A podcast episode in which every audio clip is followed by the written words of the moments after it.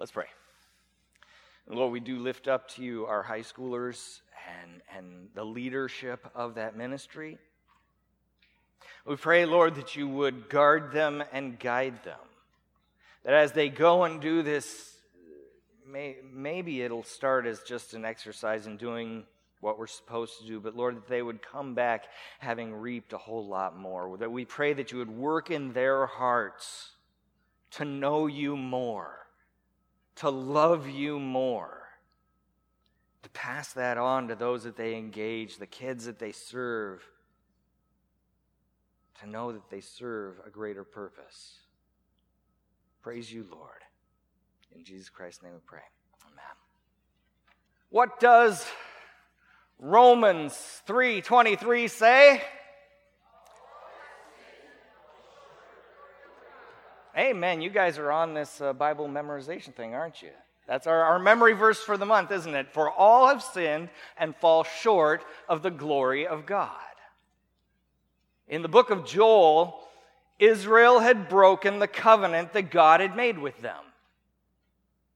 I'm going to do a little bit of review here because it's been three weeks. It was a great vacation, but glad we're back. Israel had broken the covenant, right? The, the terrible things that Israel is enduring in this passage are a direct reflection of the punishments that God had told them about back in the book of Deuteronomy. God had warned them that these things would happen to them if they left God behind and worshiped other gods. If they left God and walked in their own ways. If they sinned against Him. What we are reading here in the book of Joel is the result of their own sin.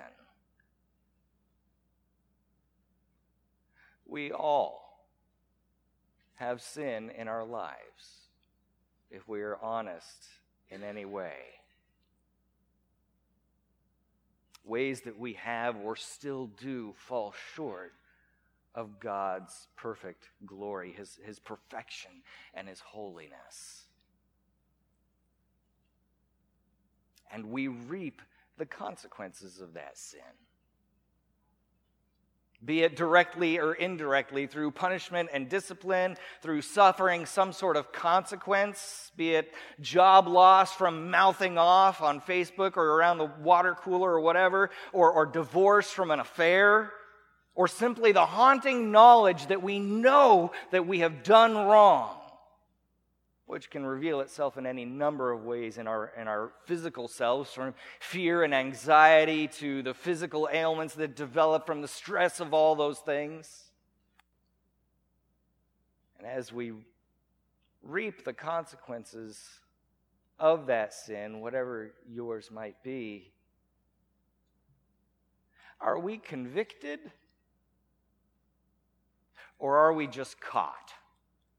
Are we convicted or just caught? Do we cry and lament because we don't like suffering our own consequences? Or are we ready to deal with the fact that there is a greater and eternal issue at stake here?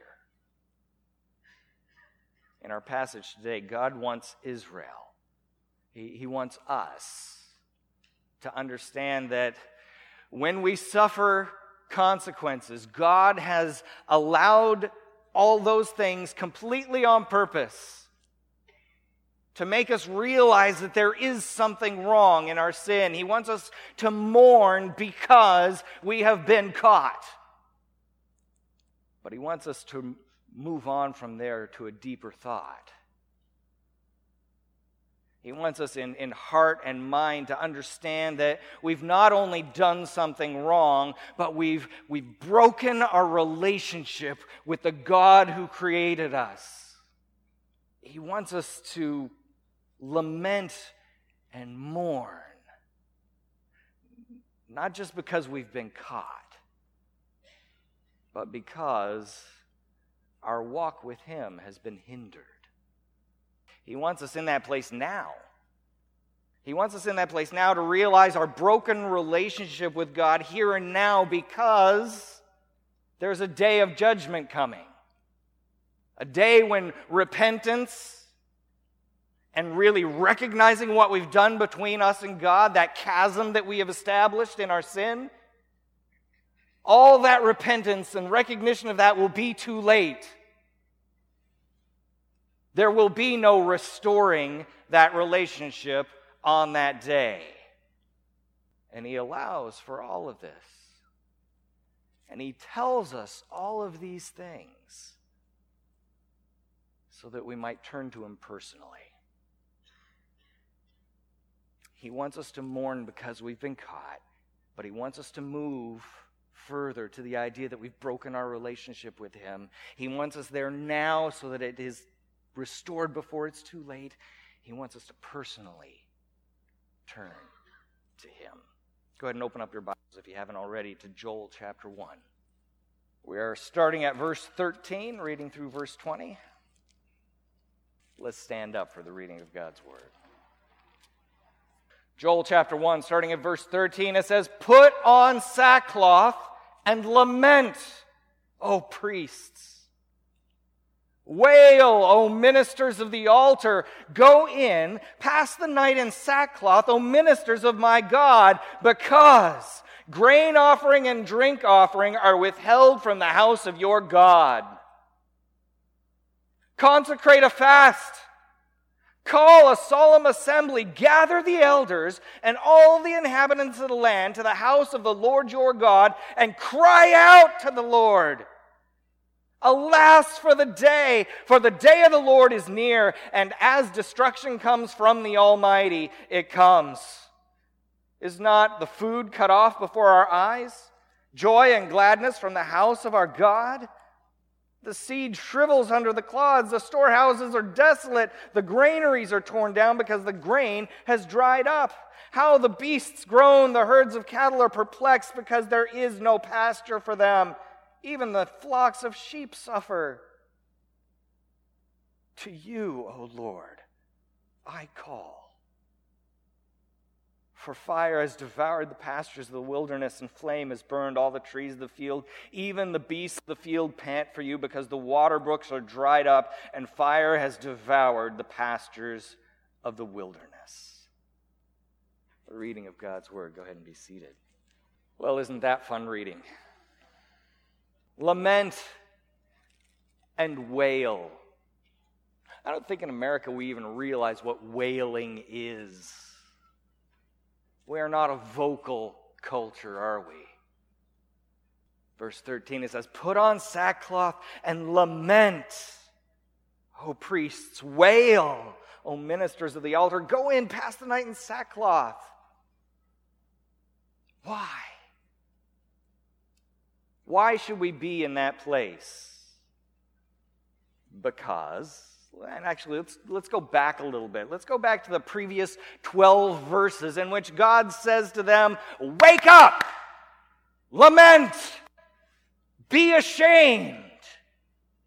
Because you've been caught.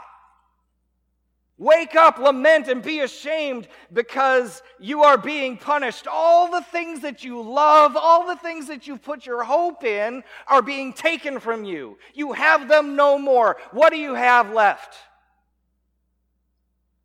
Verse 5 Awake, you drunkards, and weep. Wail, you drinkers of wine, because the sweet wine is cut off from your mouth.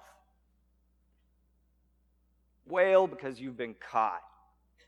Lament. Verse 10 The fields are destroyed, the ground mourns because the grain is destroyed, the wine dries up, the oil languishes. This is why you should be torn down, lamenting. Verse 11, be ashamed, O tillers of the soil. Wail, O vine dressers, for or because the wheat and the barley, because the harvest of the wheat has perished. And in these things, wake up, weep, and shed your tears, because you are reaping the consequences of your sin. Realize that you've done something wrong. And this the consequences in which you are suffering is the result. The difficulties the hardships of living in a fallen world, the sicknesses, the difficulties of, of work. What did God tell Adam at the very beginning? If you sin against me, in the punishment that he dealt out, he said, the ground will produce thorns and briars, thistles, right? Nothing good. Your work will be hard. It is, isn't it? This world is hard to live in as we watch two fine young men perish just doing their job here in Alden. Tell me we don't live in a fallen world as we suffer through the things that people do against us, as we suffer the consequences of our own wrongs, the lies, the lust, the coveting, the hatred, the selfishness. God allows these hardships and these consequences to open our eyes. To open our eyes. He wants us to see, verse 17, the seeds shrivel under the clods, the storehouses are desolate, the granaries are torn down because the grain is dried up. How the beasts groan, the herds of cattle are perplexed because there's no pasture for them. Even the flocks of sheep they suffer. He wants us to understand how our sin has an effect upon our own lives as well as the lives of those around us and the world around us. And He wants us to, to see it and be disturbed by it. He wants to see it and to have us be shaken up by it. I think we've been lulled to sleep by our own sin long enough. It's become acceptable. It's become okay. And we can justify it at every turn, can't we? It's okay for me to do this because they've done that. God wants us to see our sin and its results and the consequences and the suffering, but He doesn't want us to stop there. He doesn't want us to just wail and lament because we've been caught. He doesn't want us to be upset just because we've been found out, but to, to, to take that because a step further. Verse 13 second part of it, he says, he wants them to wail and to lament and to mourn because grain offering and drink offering are withheld from the house of your God. Wail and lament because the grain offering and the drink offering are withheld from the house of your God. He wants us to be convicted about our relationship with Him. He wants us to understand that in our sin, we have broken that relationship with Him. Our, our right relationship and our proper worship of our Creator and our God has been hindered. The grain offering and drink offering are withheld from the house of their God because of the results of their own sin. You can't give Him right worship in this situation. Sitting in our sin, we cannot come together with God. Sin and God don't go together. Sin will always separate us from God. Psalm 5, verse 4 For you are not a God who delights in wickedness, evil may not dwell with you. As unbelievers, there's a chasm, a deep rift that sin places between you and God. As believers, we are the house of God, are we not? For 1 Corinthians 3:16, do you not know that you are God's temple and that God's spirit dwells in you?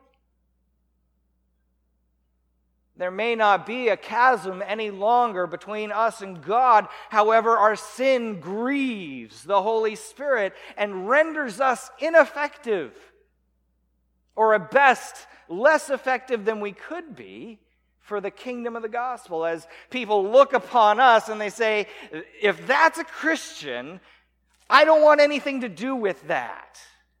They look at us in our hypocrisy and they say, That does not reflect anything that I think God should be, and so I want nothing to do with that.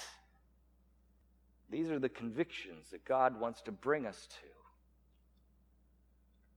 as He allows the consequences of our sin and the fallenness of this world to affect our lives.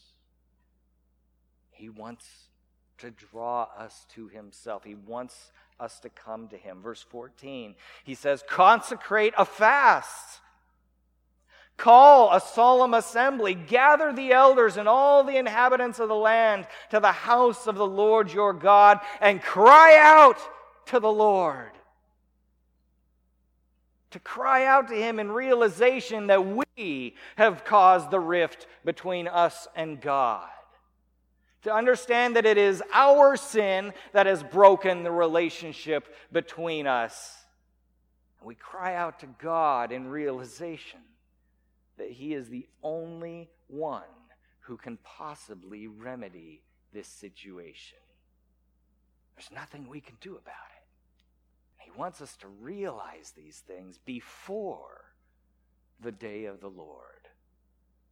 Verse 15, he says, Cry out to the Lord, alas, for the day. For the day of the Lord is near, and as destruction from the Almighty it comes. There's a day coming when God will bring a final judgment upon the sin of mankind. As Peter tells us in 2 Peter chapter 3, he says, The Lord is not slow to fulfill his promise, as some count slowness, but is patient towards you, not wishing that any should perish, but that all should reach repentance. But the day of the Lord will come like a thief. And then the heavens will pass away with a roar, and the heavenly bodies will be burned up and dissolved, and the earth and the works that are done on it will be exposed. Last week, Pastor Kevin spoke to us about having a proper, a right fear of God, and so we should. In Isaiah chapter 13, as he describes to us what that day is going to look like, he says, Wail! Out loud, wail! For the day of the Lord is near, as destruction from the Almighty it will come. Therefore, all hands will be feeble, and every human heart will melt. They will be dismayed. Pangs and agony will seize them. They will be in anguish like a woman in labor. Any woman here ever been in labor? Try to describe it to your man. Men don't even begin to think that you can imagine. They will look aghast at one another. Their faces will be aflame. Behold, the day of the Lord comes cruel with wrath and fierce anger, to make the land a desolation and to destroy its sinners from it. For the stars of the heavens and their constellations will not give their light. The sun will be dark at its rising, and the moon will not shed its light. I will punish the world for its evil, and the wicked for their iniquity. I will put an end to the pomp of the arrogant and lay low the pompous pride of the ruthless. I will make people more rare than fine gold, and mankind than the gold of Ophir. Therefore, I will make the heavens tremble and the earth will be shaken out of its place at the wrath of the Lord of hosts in the day of his fierce anger. Let the power and potency of that passage grasp our hearts and minds before that day arrives. He is not a God to be trifled with or cast aside. He is the Lord Almighty. Do not mistake his patience for timidity. He is the source of life in all creation. Everything comes back to him. He holds it all together at this moment. He is the dread supreme, as C.H. Spurgeon referred to him. He will not allow for our sin forever. This day to come is a horrific day. The terrors in which Scripture try to describe to us, to relay to us, I don't think we can even begin to imagine what it really looks like. People often read passages like this and they think, what a terrible, what a cruel and awful God this must be. How could God make such an awful promise of punishment and destruction when He is supposed to be so good? Why would He want the Israelites to suffer like this in famine and drought with locusts and heat? But we need to recognize in all of this,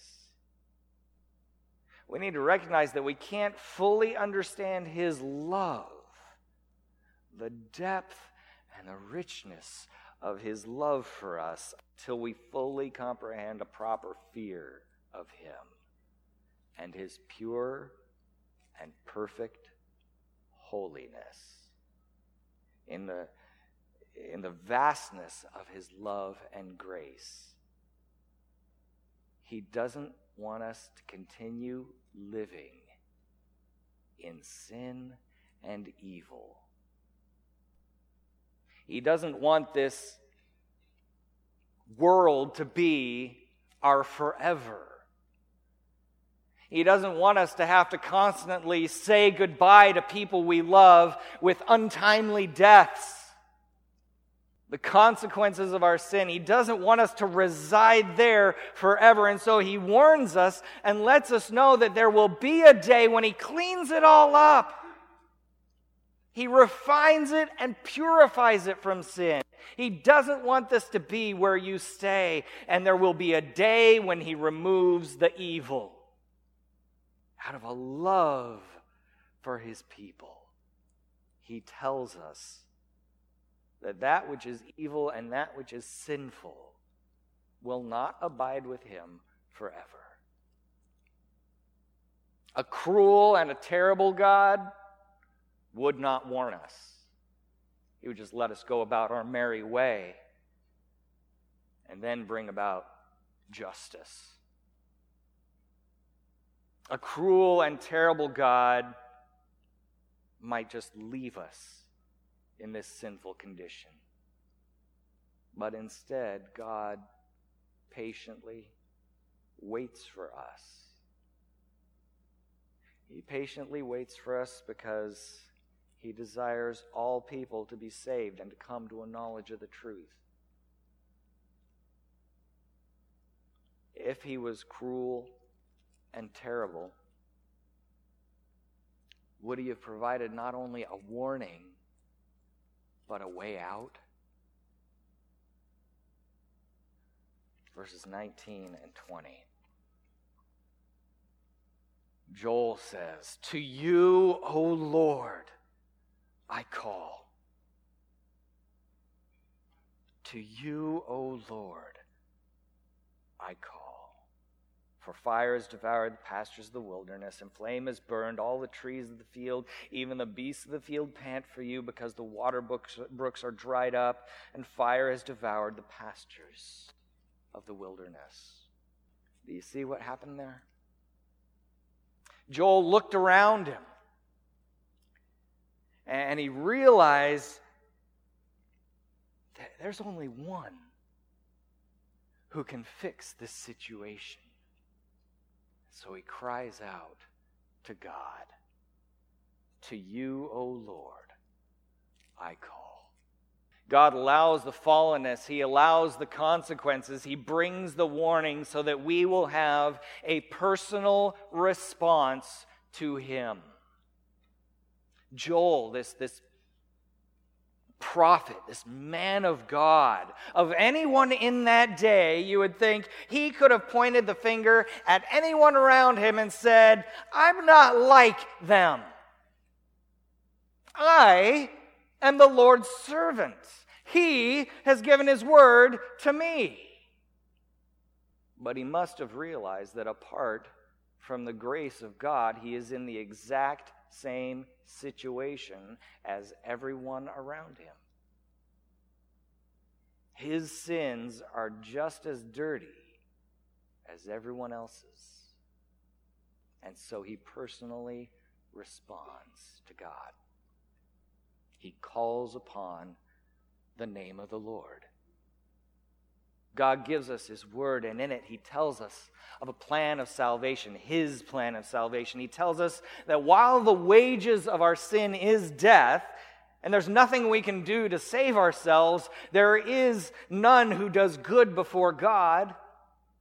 While this may be the hard reality, He has sent His Son Jesus Christ to pay the price for our sins in our place, to be what Scripture calls our atonement.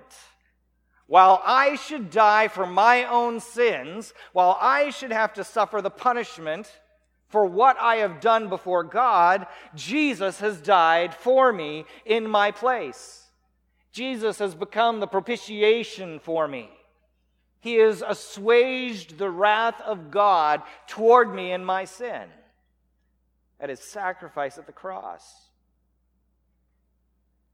Now, not only that, Jesus rose from the dead as a promise of hope for us. He rose from the grave to show us that he has overcome death in the grave. He is Lord and Master even over that. And in doing so, he has promised us eternal life. When the day of the Lord arrives, and it will, and sin is brought to judgment, and the works of this earth are exposed. When God looks upon those who have accepted Jesus Christ as their personal Lord and Savior, He sees instead of their sin, He sees the righteousness of Jesus Christ. Paul says to us in 2 Corinthians chapter 5 verse 21. Do you have this one still memorized? For our sake he made him to be sin who knew no sin, so that in him we might become the righteousness of God. For everyone, Romans 10, for everyone who calls on the name of the Lord will be saved. God offers hope. Have you personally responded to Him? Do you see what's going on around us? Do you understand the evil that we endure from the sins of those around us, from the fallenness of this world, from our own selves? Have you personally responded to God as you see and experience these things? Do you, do you recognize in those things the, the call of God upon your heart to be restored to Him? Are you upset? Do you lament, gripe, mourn, curse, whatever you want to call it or do, only because you've been caught in your sin and are having to suffer its consequences? Or are you willing to see where God is trying to lead you? That He wants to bring you to the realization that you need a Savior who can cleanse that sin, who can wash it away.